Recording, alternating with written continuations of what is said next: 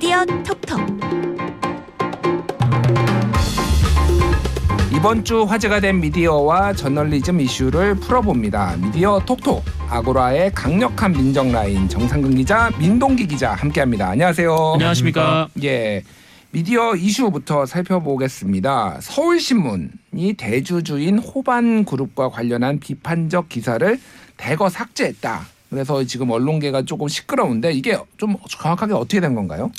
이게 이제 서울신문이요. 예. 2019년에 호반건설 그룹 대해부 기획이라는 그 기획 기사를 계속 쓰거든요. 2019년이면은 호반그룹이 서울신문의 일대 주주가 되기 전이죠. 그러니까. 그렇습니다. 예. 그러니까 당시는 호반건설이 서울신문에 포스코 지분이 있었는데 음. 이거를 이제 호반건설이 인수를 합니다. 예. 그래서 세 번째 주주가 되는데 그때 이제 나왔던 얘기들이 결국에는 호반그룹이 서울신문을 인수하기 위한 사전 어떤 그런 단계 작업으로 음. 삼대 주주가 됐다가 결국에는 최대 주주가 되는 거 아니냐, 대주주가 되는 거 아니냐 이런 말들이 막 나돌 때였거든요. 그래서 이제 서울신문 구성원들이 건설 자본의 종합일간지 인수 시도 이것이 가져오는 어떤 그런 위험성, 그 다음에 호반그룹이 가지고 있는 문제점 이런 걸 이제 종합 해부하는 그런 기사를 내보냈습니다. 예. 아, 그런데 갑자기 지난 16일 현재 그 황수정 서울신문 편집국장이 부장단 회의에서 그 기획 기사와 온라인 기사를 일괄 삭제하기로 결정했다라고 공지를 하게 됩니다. 그러면 이게 지금 거의 2년 반이 지난 다음에 지금 기사를 삭제를 하는 거네요. 그렇습니다. 2년여가 지나서. 그러니까 어. 삭제 대상 기사만 그때 당시 특별 취재팀이라는 byline을 달고 이제 대부분 기사가 출고가 됐거든요. 예. 그 기사가 한 50건 정도 되고요. 그 50건 가운데 20건 정도는 저도 기억을 하는데 종이신문 있지 않습니까? 예, 예. 종이신문 일면에 배치가 됐던 그런 기사였습니다. 어. 근데 이거를 지금 삭제하겠다. 이게 삭제가 된 그런 상태인데 음. 상당히 지금 이것 때문에 파문이 좀 일고 있습니다. 그러니까 좀 쉽게 설명을 하면은 그때는 우리의 대주주가 아니었기 때문에 비판을 할 수 있었는데 우리의 일대 주주 회장님이 되셨으니 회장님의 심기를 거슬릴 수가 없어서 삭제했다. 뭐 이렇게 이해를 해도 되는 건가요? 편집국 차원에서 삭제를 했다기보다는 예. 아무래도 지금 대주주가 호반 그룹 회장이잖아요. 예, 예. 그러다 보니까 그 윗선에 의한 지시에 의해서 삭제를 한 게 아니냐고 서울신문 기자들이 지금 의심을 제기하고 있는 상황입니다. 그렇군요. 어, 이 정도면은 일단은 그 서울신문 편집국에서는 난리가 났을 것 같은데 어떻게 됐나요, 지금? 민동기 아니 전상 기자님? 네, 뭐 서울신문에 이제 기수배 성명이 나오기 시작했습니다. 예, 예. 기수배 성명이 나와서 어 46기, 47기, 48기 그리고 51기 그리고 52기 이렇게 기자들이 성명을 냈는데요. 음. 어, 52기 기자들 같은 경우에는 이 수개월에 걸쳐서 출고한 기사 수십 건을 삭제하면서 이 편집국 기자들과 공론 과정을 전혀 거치지 않았다. 그러니까 일방적이었다. 이렇게 비판을 했고 어, 그리고 51기 기자들 같은 경우에는 이 몇 달간 수많은 기자들이 함께 쓴 기사를 이렇게 모조리 삭제하고 한마디 말도 없다라고 얘기하면서 이 편집권 침해가 아니라는 이 편집국장의 말에 독자들이 동의하겠느냐 이렇게 좀 따져묻기도 했습니다. 음 그렇군요. 이거에 대해서 김상열 서울 미디어 홀딩스 회장이 직접 어, 입장을 밝혔다면서요. 네, 그 호번그룹 창업주죠. 이 김상열 회장이 직접 또 이 서울신문 사내 게시판에 글을 썼더라고요. 예. 어, 이 김상열 회장의 얘기는 그 한마디로 정리하면 그 기사들이 사실이 아니다라는 겁니다. 아 사실이 아니다. 네, 사실이 아니기 때문에 뭐 내부 논의 끝에 이제 삭제하기로 했고 어, 누구라도 원한다면 그게 사실이 아니라는 걸 본인이 증명을 해줄 테니까 만약에 그게 사실로 드러난다면 기사 다 살려놓겠다 이렇게 얘기를 했습니다. 아니 근데 50건의 기사가 다 사실이 아닌데 어떻게 나갔나요? 그러면 난 아니, 이게 잘 그러니까 이해가 안 되는데. 그 말이 예. 지금 서울신문 구성원들 입장에서는 굉장히 모욕적일 수도 있는 게요. 어. 기사라고 하는 게 더더군다나 시리즈 연재 기사입니다. 기획 기사. 예. 예. 그게 일면을 통해서 한 50건, 그러니까 일면 포함 기사해서 예. 한 50건 정도 된다는 건데 그게 다 나갔다는 얘기는 예. 취재 기자, 중간에 뭐 부장, 그리고 부국장, 국장 다 오케이를 해서 나갔다는 거잖아요. 예. 예. 그럼 그 기사를 승인한 데스크들이나 기자들은 다 지금 책임 물어야 되는 그런 상황이거든요. 어. 그 말이나 저는 똑같다고 생각을 그러게요. 하는데 예. 지금 그 그런 부분에 대해서 아무리 지금 대주주 회장이지만 음. 어 그건 굉장히 심각한 발언인 거죠. 그러게요. 이 관련 기사들의 내용이 어떤 거였냐면 이제 편법 승, 편법 승계 그리고 어 부당 내부 거래 좀 이런 것들이었어요. 그러니까 이게 아. 공정거래법상 좀 문제가 될 소지가 있는 내용들이었거든요. 예, 예. 어, 그래서 기사가 나온 이후에 실제로 이제 공정거래위원회에서 조사를 하고 있습니다. 어, 음. 호반건설 의혹 전반에 대한 조사를 하고 있고, 어, 그리고 공정위 내부에서는 이제 징계 쪽으로 좀 가닥이 잡혔다 이런 얘기도 나오고 있는데, 음. 어, 그런데 이 정작 서, 그 호반건설의 이 회장은 어, 다 사실이 아니다라고 얘기를 하고 예. 어, 사실상 일방적으로 기사를 삭제를 한 거죠. 한 가지 조금 우려가 되는 거는 예, 예. 그 기수별로 기자들이 이제 성명을 발표를 했거든요. 음. 그런데 지금 서울신문 데스크들이 배우가 누구냐, 누가 주동을 하고 있는 거냐, 아, 기, 이 기수 성명 발표에 대해서 기자들의 기수 성명 발표에 예. 배우가 있는 것으로 의심하는 듯한 그런 발언을 데스크들이 하고 있다라는 기사가 이미 나왔고요. 어. 네, 그리고 또 하나는 곽태현 서울신문 사장이 있거든요. 예, 예. 이 곽태현 서울신문 사장이 어, 편집권 침해 이 연서명에 대해 연서명에 대해서 어, 경고한다. 두 번 기회는 없다.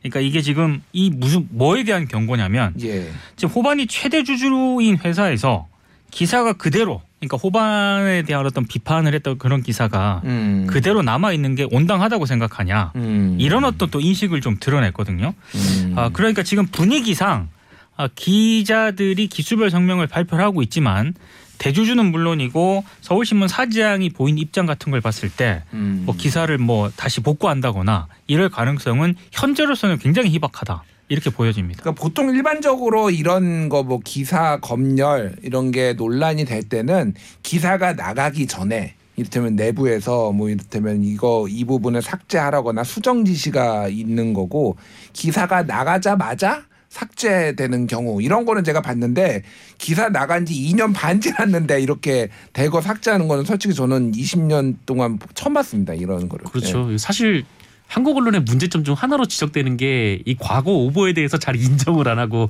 또 사과를 안 한다는 면이 예, 있는데 예. 어, 그런데 이거 같은 경우는 딱 이제 오보라고 보기 명확하기 어려운 상황임에도 불구하고 음. 어, 갑자기 이렇게 2년 반이나 지난 기사가 이제 대거 삭제가 됐다는 건 어, 어떤 의도가 개입된 것이라고 볼 수밖에 없는 거죠. 그러니까 이게 그렇지. 약간 전조 현상이 있긴 했습니다. 예, 예. 일단 호반그룹이 서울신문 대주주가 됐을 때 아, 사주라고 봐야겠죠. 이제 최대 주주라고 봐야 되는데 음. 최대 주주와 관련된 동정 기사가 음. 아, 좀 많이 등장을 했습니다. 예. 예, 그것 때문에 굉장히 서울신문이 좀 약간 좀 대주주가 바뀌더니 그런 쪽으로 좀 변화한다라는 그런 의심을 샀거든요. 음. 그런데 방금 이 삭제한 기사 있지 않습니까? 예. 이 삭제한 기사를 서울신문 홈페이지에 별도로 음.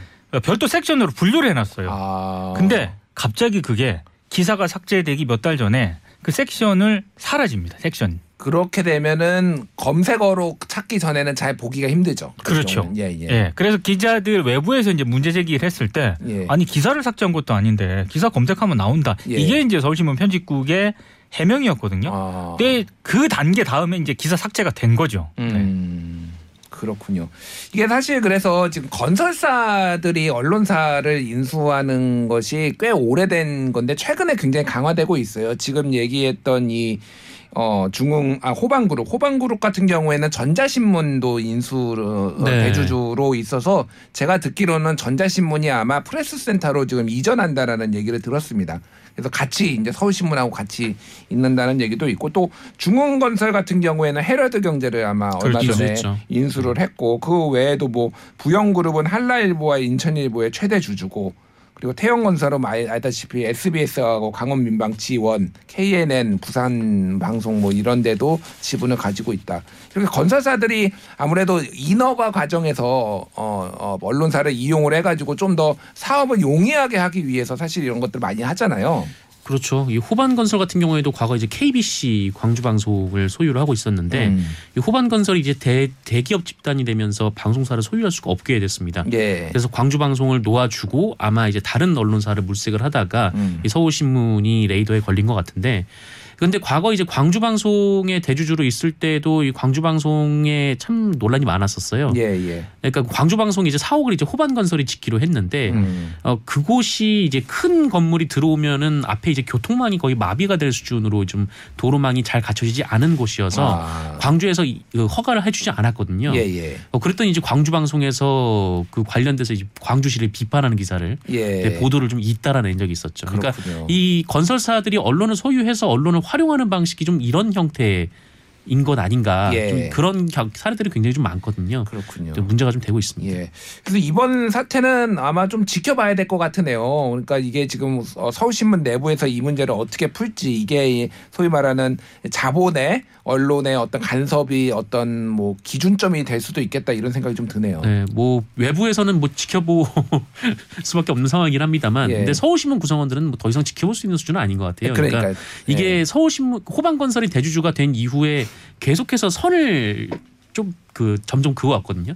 이 처음에는 이제 사장을 임명할 때 좀 친호반 인사를 임명을 했고 음. 또 편집국장 임명 과정에서 그랬고 그리고 편집국장과 정치국 부장의 갈등 관계에서 정치부장이 일방적으로 경질이 됐고 예. 그리고 아까 말씀하셨던 이 카- 호반건설 기사에 대한 카테고리가 삭제가 됐고 이렇게 조금씩 조금씩 편집권 안으로 들어오는 시도들이 있었는데 음. 그때마다 서울신문 구성원들이 가만히 있었단 말이죠. 예. 어, 물론 이제 모두 다 가만히 있었던 건 아니었겠지만 음. 어, 큰 소란 소란 없이 이것들이 넘어갔었어요. 그리고 나서 음. 이제 결국 어, 이렇게 대거 기사를 삭제하는 일까지 벌어진 상황이란 말이죠. 예.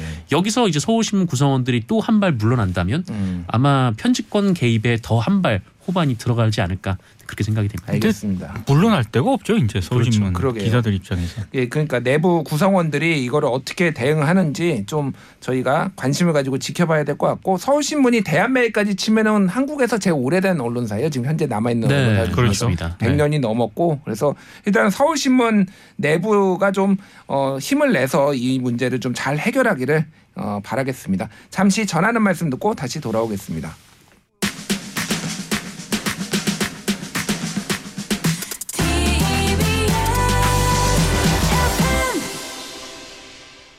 미디어 비평 프로그램 TBS 아고라 저는 김준일이고요. 오늘 미디어 독특은 민동기 정상근 기자와 함께하고 있습니다. 기억해둘 good news 꼬집어줄 bad news 선정해 보겠습니다. good news 좋은 뉴스 오늘 어떤 뉴스인가요, 정상근 기자? 네, 아, 참 내용 자체는 참 말문이 턱 막히는 기사인데요. 예. 어, 제목이 이제 MBC 보도입니다. 어, 크리스마스의 악몽 초등학생이에요. 만류에도 무인 모텔에서 성폭행이라는 기사인데 어, 이 사건은 20대 남성이 초등학생을 성폭행한 사건이에요. 이 계획적으로 접근했고 또 이제 성폭행 범행을 은폐하기 위해서 어, 이 피해자를 협박해 성매매로 증거들을 조작한 흔적도 있습니다. 어, 그런데 이제 더 큰 문제는 이 사건이 벌어진 이후 어, 경찰이 이제 긴급 체포를 했는데 음. 어, 검찰이 수사 지휘를 통해서 가해자를 풀어준 거예요. 이게 만약 이제 성매매라고 하더라도 네, 이제 그 초등학생이기 때문에 이제 의제 강간에 해당이 됩니다. 그래서 그렇죠. 강간죄에 해당하는 처벌을 받아야 되는 범행인데 어 그런데 검찰에서 풀어준 거예요. 왜요? 궁금한데요. 예. 다들 그걸 궁금해합니다. 다들 그걸 궁금해하고. 예. 근데 검찰에서 얘기했던 거는 이제 뭐 사안이 중하지 않고 아. 네, 뭐 그렇게 판단을 했다라는 거예요. 그 자체가 이해가 안 갑니다. 구속 수사를 하는 게 아니라 불구속 수사를 하겠다라는 게 검찰의 입장이었던 건가요? 네, 그러니까? 네, 그렇습니다. 아. 그래서 필요하면 구속영장을 쳐라라고 경찰 측에 얘기를 했다라고 하는데 예. 또 그렇게 풀려난 이후에 또 경찰에서도 별다른 조치가 없었습니다. 어. 경찰에서도 바로 구속영장을 이제 신청을 하든가 했었어야 되는데 예, 예. 어 그래서 이제 MBC가 보도를 했고요. 그 MBC 보도가 나온 이후에 어 이 가해자에 대한 구속영장이 결국 이제 신청이 됐는데 사건이 발생하고 거의 한 달 만에 구속영장이 신청이 됐습니다. 음. 그래서 이 사건 자체는 굉장히 좀 분통 터지고 좀 있어서는 안 되는 사건이고 굉장히 좀 배드 뉴스인데 근데 다만 이제 MBC가 이 보도를 여러 건을 했어요. 뭐 음. 그날도 한 두 건 정도 했고 그 다음 날도 했고 그 다음 날도 했고 계속 지속적으로 아. 이 뉴스를 보도를 했거든요. 예, 예. 어 그러니까 좀 뭐라고 할까요? 그러니까 단순한 사회 기사로 묻히거나 혹은 이제 보도가 되지 않았을 수도 있는 기사를 어 지상파 방송국이 이제 메인 뉴스에 한 두 꼭지 뭐 한뭐 다음 날은 또한 꼭지 그 다음 날도 한 꼭지 이렇게 연일 또 보도를 함으로써 좀 사회에 좀 공분을 불러 일으키고 이 공분이 이제 수사기관을 움직여서 어뭐 일종의 이제 정의를 구현하게 되는 좀 그런 과정이 있는 것 같아서 음. 어 참 우리 국민들 중에서 언론이 필요한 국민들이 참 많지 않습니까? 예, 예. 언론에 그런 기능들이 필요한 국민들이 참 많을 텐데 좀 그런 국민들에게 또 실질적인 또 도움을 주고 또 한국 사회 또 여러 병폐들을 전면에 드러냈다는 점에서 또 이 보도를 이제 굿뉴스로 가져왔습니다. 음. 예. 일단 그냥 단순 한 번의 사건 사고로 소비한 게 아니라 그렇죠. 이런 문제점을 연일 보도를 해서 네네. 이 부분을 좀 해결을 했다라는 데 의미가 있을 것 같은데 어 일단 뭐 사실 구속 동아일보가 어떤 죄의 경중이나 뭐 이런 거를 말해 주지는 않지만은 일반적으로 이 정도의 사, 사고를 쳤으면은 뭐 이를테면 피해자에 대한 회유 나뭐 이런 증거 인멸의 우려가 있는 거잖아요. 그래서 구속을 하고 수사를 하는 게 일반적이었던 것 같은데. 근데 저는 이번 사건 보면서 역시 경찰이든 검찰이든 음, 피해자가 초등학생이잖아요. 예. 그리고 그 제가 차마 이제 그 자세한 상황을 뭐 설명드리지는 않겠지만 아그 가해자 이번에 구속영장을 신청한 그 가해자의 음. 범행 수법이라든가 이런 게 굉장히 좀 안 좋습니다. 어. 근데 그럼에도 불구하고 경찰이나 검찰이 음. 이 사건을 별로 심각하게 안 봤던 것 같아요. 음. 그러니까 MBC 뉴스데스크에서 계속적으로 보도하면서 아마 많은 분들이 이렇게 막 놀랬을 텐데 예. 경찰하고 검찰이 이 사건을 바라보는 인식은 여전히 음. 그냥 여러 사건 가운데 하나라고 생각하는 게 아닌가. 음. 좀 이런 사건에 대해서는 진짜 경찰이든 검찰이든 경각심이 상당히 좀 필요한 것 같아요. 음, 네. 알겠습니다. 그 어떻게 보면 우리 모두에게도 해당되는 거예요. 워낙 많은 뉴스를 보다 보니까 또 음. 무뎌질 수가 있는데 네, 네. 정말 그런 것들을 또 다시 한번 사안의 중요성을 환기시키고 생각해 보는 것도 중요한 것 같습니다. 자 민동기 기자가 뽑은 굿뉴스 어떤 건가요? 전 동아일보가 1월 17일자부터 이제 계속 그 기획 기사를 쓰고 있거든요. 제목이 이제 큰 제목은 공존 그들과 우리가 되려면 이런 어, 제목의 기사입니다. 예. 아, 외국인 노동자들에 대한 그 기사일 수도 있고 그리고 다문화 가족에 대한 어떤 그런 기사일 수도 있습니다. 이게 지금 코로나 때문에 아, 2020년 통계 작성 이래 매년 꾸준히 늘던 국내 외국인 수가 2020년에 처음으로 줄어들었다라고 합니다. 음. 코로나 때문에 이 외국인의 수가 줄어들면서 타격을 받는 곳이 아이러니하게도 중소기업들이고요. 음. 예. 농촌 있지 않습니까? 그렇죠. 여기 외국인 노동자들이 상당 부분 노동력을 메우고 있었거든요. 음. 근데 코로나 때문에 여기가 이제 직접적인 타격을 받은 거예요. 동아일보가 뭐 이게 코로나 때문에 이런 거를 기획한 건 아니라고 생각을 하는데 어, 지금 경기도 안산시 같은 경우에 외국인이 가장 많이 사는 도시 가운데 하나라고 해요. 예. 그래서 이 안산시를 지난해 8월부터 4개월 동안 이 안산에서 외국인을 한 100여 명을 직접적으로 만났습니다. 음. 그리고 그 외국인이 느끼는 어떤 그런 이 한국에서 사는 어려움 그리고 그 외국인을 바라보는 한국인들 있지 않습니까? 그 한국인에 대한 어떤 시각 이런 거를 정말로 디테일하게 잘 좀 기사를 썼더라고요. 예. 사실은 기사를 보면은 어 우리가 좀 부끄러워해야 될 어떤 민낯들이 굉장히 많이 드러납니다. 음. 이를테면 안산의 어떤 초등학교에 외국인들이 워낙 많이 거기 사니까 예, 예. 그 초등학교에 외국인 자녀들이 많이 가잖아요. 예, 예. 근데 그 학교에 배정을 못 받게 하기 위해서 한국의 학부모들이 어떤 어떤 어떤 그런 이런 행위들을 하고 있다라고 하는 것도 음. 기사에 좀 드러나고요. 아, 그러니까 뭐 속칭 이제 뺑뺑이잖아요. 그러니까 네. 자율 배정으로 되는데 어느 지역으로 가면은 이 학교에 더 많이 가니까 뭐 기피를 한다든지 뭐 위장 전입을 한다든지 뭐 이런 건가요? 예를 들면. 그렇죠. 이를테면 뭐 TBS 초등학교가 있다. 근데 예. 그 학교에 외국인 노동자 자녀들이 많이 들어가요. 아. 그러니까 한국인 부모 학부모들은 내 자녀는 저기 안 보내야지 하고 예.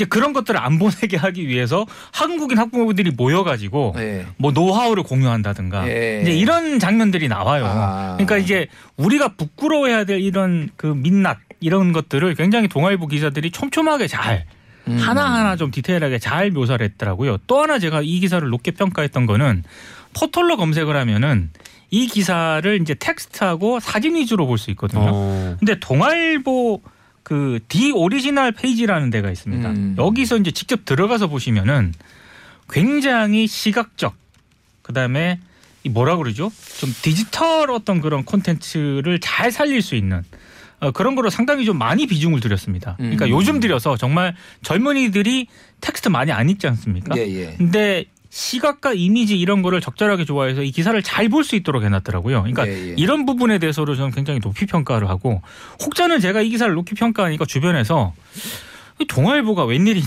원래 원래 이런 이런 기사 잘 안 쓰는데 편견을 버립시다 우리가 네. 편견을. 음. 근데 뭐 그 배경이라 이런 것까지 제가 뭐 알 수는 없지만 예. 기사 자체로만 놓고 보면은 음. 굉장히 잘 쓴 기사입니다. 예, 사실 지금 심각한 문제들이 뭐 한두 개가 아닌데 기본적으로 한국의 이 출산율 이 트렌드를 봤을 때 한국이 이런 어, G7 정도의 경제력을 유지를 하려면은 아마 20년 안에 대규모 대량 이민이 이제 해외에서 이주 이민을 음. 받는 것이 불가피해지는 상황이 지금 될 거예요. 네. 근데 우리나라는 아직도 이 당군 신화 이래로 한민족 신화가 있어가지고 굉장히 외국인들은 차별적으로 또 백인은 별로 배척, 배척을 안 하고 그렇죠. 뭐 흑인이나 동남아시아는 배척하고 뭐 이를테면 이런 게 남아 있으면은 엄청나게 큰 갈등 요소로 앞으로 이게 생길 거다 이런 생각이 들어요. 동아일보 기사를 읽어봐도요. 예. 이미 우리 사회는 다문화 사회가 됐다. 사실 그렇죠. 10명 중에 한 명이 지금 네. 예, 다문화잖아요. 그러니까. 그걸 예. 이런 식으로 지금 차별하고 예. 우리랑 우리 울타리를 이렇게 치고 음. 어? 그 배척하고 이런 문화가 결국에는 우리 사회를 좀 먹게 된다는 그런 어떤 그 메시지를 강하게 주고 있거든요. 음. 그러니까 상당히 좀 생각해 볼 거를 많이 예, 만들게 한 그런 기사였습니다. 외국인 뭐 이를테면은 혐오 이런 것들이 많은 게 예를 들면은 뭐, 뭐, 뭐 범죄 비율 외국인의 범죄 비율이 더 높다. 뭐 중국인 특히 중국 뭐 조선족의 범죄 비율이 더 높다. 그래서 제가 팩트 체크를 한 적도 있는데 음. 높지 않습니다. 네. 그렇죠. 똑같아요. 그냥 똑같아. 거의 똑같거나 오히려 낮은 음, 경향이 있어요. 어떤 특정 범죄에 있어서는 약간 더 높은 경우도 있는데 대체적으로 보면 오히려 왜냐하면은 범죄를 저지르면은 쫓겨날 수가 있기 때문에 오히려 더 조심스럽게 하는 경향성도 있다라고 합니다. 그렇죠. 예. 그래서 어쨌든 그런 유의 어떤 어떤 뭐 혐오적 시선 이런 것들을 우리가 조금 거두고 어떻게 하면은 같이 살 수 있는가를 언론도 사회도 같이 고민을 해야 될 것 같습니다. 예. 자 이어서 배드 뉴스 나쁜 뉴스 선정해 보겠습니다. 정상근 기자 어떤 거 가져오셨나요? 아 제목만 말씀드리면 아 왜 기사 가져왔구나라는 걸 아, 아실 수 예. 있을 것 같은데 어, 제목이 이 서울경제 보도고요. 예. 이재용이 해냈다. 삼성 인텔 제치고 반도체 왕 탈환. 네 입니다. 예. 아, 네, 뭐 봉건 군주 시다도 아니고, 음. 네, 뭐 왕의 선정으로 뭐 풍년이 이루어졌다, 뭐 이런 류의 기사가 아닌가 싶기도 하고, 예. 뭐 물론 뭐 이재용 부회장이 경영을 잘했으니까 그런 거 아니야라고 하시는 분들이 있을지도 모르겠는데, 음. 어, 그런데 이재용 부회장은 법원 판결로 삼성전자에 취업을 할 수가 없는 상황입니다.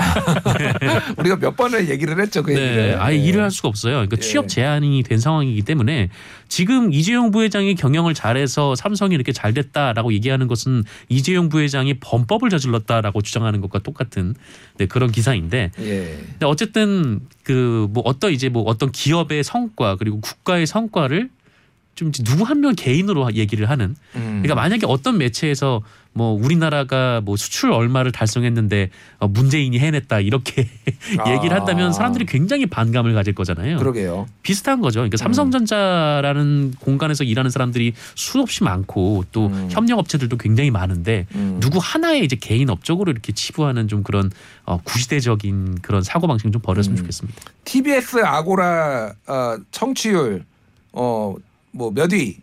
김준일이 해냈다 이렇게 할수 없잖아요. 다 같이 해낸 거지. 이강택이 해내겠다. 이강택이 해냈다. 뭐. 그건 맞습니다. 어 맞는 것 같아요. 이강택 대표님이 하신 게 맞는 것 같습니다. 갑자기 예. 할 말은 해야죠. 제작진의 덕입니다. 제작진의 네, 이게 네, 다 네, 제작진의 네. 덕입니다. 네. 이름 다 열거해야 되나요, 제가?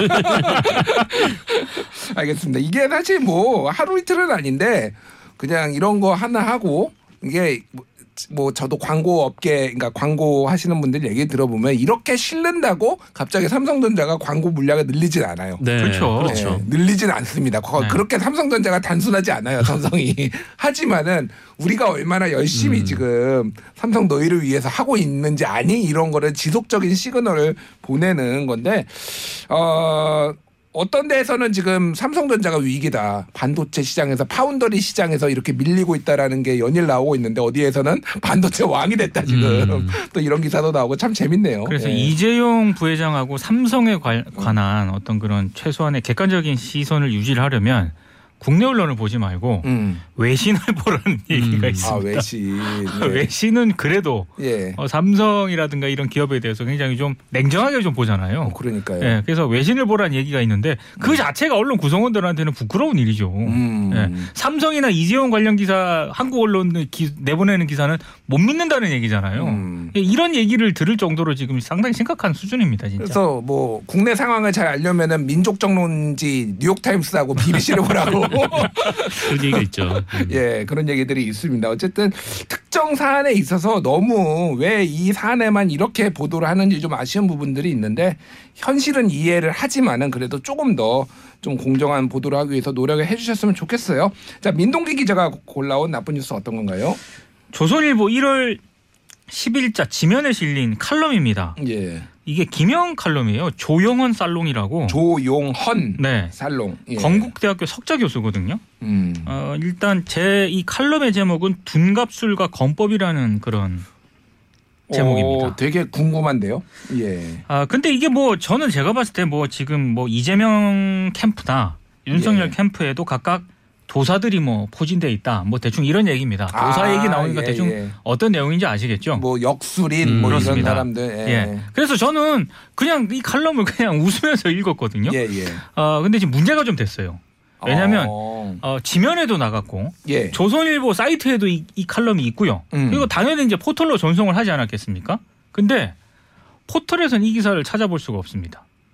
아 포털에서는 안, 돼- 안 나온다고요? 포털에서는 처음에 검색이 좀 안 되더라고요. 그래서 어. 검색을 하니까 이 기사는 언론사에 해당 언론사 요청으로 삭제됐습니다. 오. 포털에서만. 네네. 그럼 그 조선일보 홈페이지는 있나요? 그럼? 홈페이지는 있습니다. 아. 그게 좀 제가 그래서 이게 나쁜 뉴스로 골라왔는데 예. 뭐 때문에 이런 걸까? 어. 라고 봤더니 이 부분이 좀 문제가 된 것 같아요. 윤석열 캠프에도 도사들이 포진되어 있다. 예. 그 중에 하나가 제2도사. 승려로 있다가 환속한 인물로 알려져 있다. 손바닥의 왕자도 이 도사 작품이다. 제2는 가끔 면접도 본다. 네모진 얼굴을 지닌 어떤 찬물을 발탁할 때에도 면접을 보면서 남긴 코멘트. 당신은 의리가 있는 관상이니까 윤 후보를 도와도 되겠다. 요런 대목이 있습니다. 아, 그래서 왜 포털에만 이 기사를 삭제를 했을까? 음. 라는 의문이 좀 제기가 됐고요. 조홍천 민주당 의원 같은 경우에는 이 부분을 언급을 하면서 결국에는 윤석열 캠프의 이 부분 때문에 조선일보가 요즘 칼럼이라든가 기사는 대부분 포털로 보잖아요. 예. 사이트로 직접 가서 보진 않지 예. 않습니까? 그래서 사람들이 볼 수 없도록 음. 포털에 전송한 기사는 삭제라고 예. 지면에 나갔으니까 사이트에는 아, 있어야 되지 않습니까? 그러니까요. 조선일보 사이트에는 그대로 둔 게 아니냐라는 음. 의혹을 지금 제기를 하고 있는 거죠. 그렇군요. 네. 서울신문보다는 양심적이네요. 서울신문은 아예 기사도 날렸는데 그래도 본인 온라인에는 남겨놓은 거예요. 저는 제가 왜 이 기사를 나쁜 배드 뉴스로 꼽아왔느냐? 예. 아니 포털에서 기사를 삭제하고 이런 조치들이 있잖아요. 예, 예, 그렇죠. 지면에 분명히 나갔기 때문에 음. 그러면은 왜 그랬는지를 음. 맞아요. 최소한 독자들한테 설명은 해줘야죠. 음. 그래서 이런 이런 부분이 뭐 문제가 될 것 같다라거나 아니면 이런 이런 부분은 좀 뭐 과한 측면이 있었던 것 같다 이런 최소한의 설명이 있어야 되는데 아무런 설명이 없었습니다. 음. 조홍천 의원이 자신의 페이스북에서 어?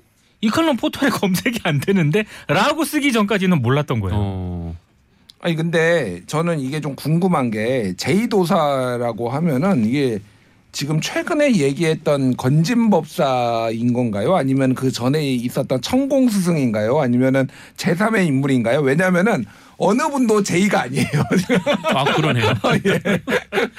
아 저희가 또 있는 건가 그러면? 조홍천 의원의 추정에 따르면 예, 예. 그 제의가 아무래도 건진법사가 아니겠느냐. 아, 아, 왜냐, 건진법사가 아니냐. 왜냐하면 예.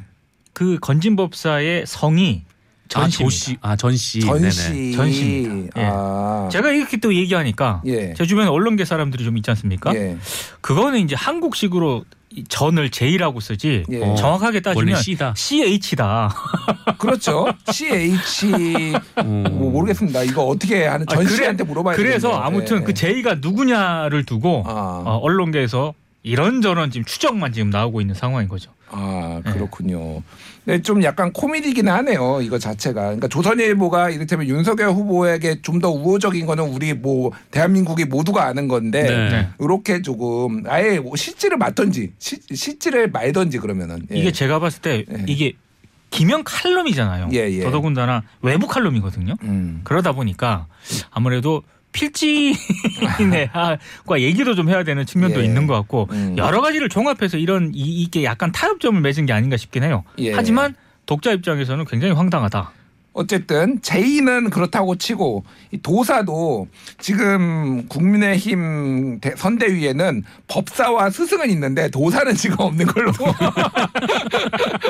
팩트 체크를 좀 해보자면은 법사 스님은 어, 스승은 있는데 어쨌든 참 이번 대선이 역대급이다라는 생각이 많이 들어요. 네. 이런 뭐 각종 녹취록과 어 무슨 도사 무슨 뭐 역술인 이게 난무를 하고 뭐 소 가죽을 벗겼네 안 벗겼네 뭐 이런 얘기가 나오고 정말 아 정말 이런 대선이 또 있을까 생각도 듭니다. 근데 예. 요즘 뉴스 수용자들이 어떤 분들입니까? 이걸 포털에 전송한 걸 또 삭제한다고 음. 못 찾아내는 분들이 아니고 다 그러니까요. 구글링 하거든요. 음. 그리고 이 둔갑술과 검법이라는 제목만 쳐도요. 예. 그냥 두루룩 나와요. 그러니까요. 저희가 아무, 아무 의미 없는 지금 해- 행동을 한 저희가. 이거를 다시 다루는 이유는 한 번 다 검색해서 한 번 더 보시라고 네. 저희가 네. 한 겁니다. 알겠습니다. 이렇게 얕은 수로 뭔가를 넘어가려는 언론사들의 모습 보기 좋지 않습니다. 정정당당 하게 하시길 바랍니다. 자, 지금까지 미디어 톡톡 민동기 정상근 기자와 함께했습니다. 감사합니다. 고맙습니다.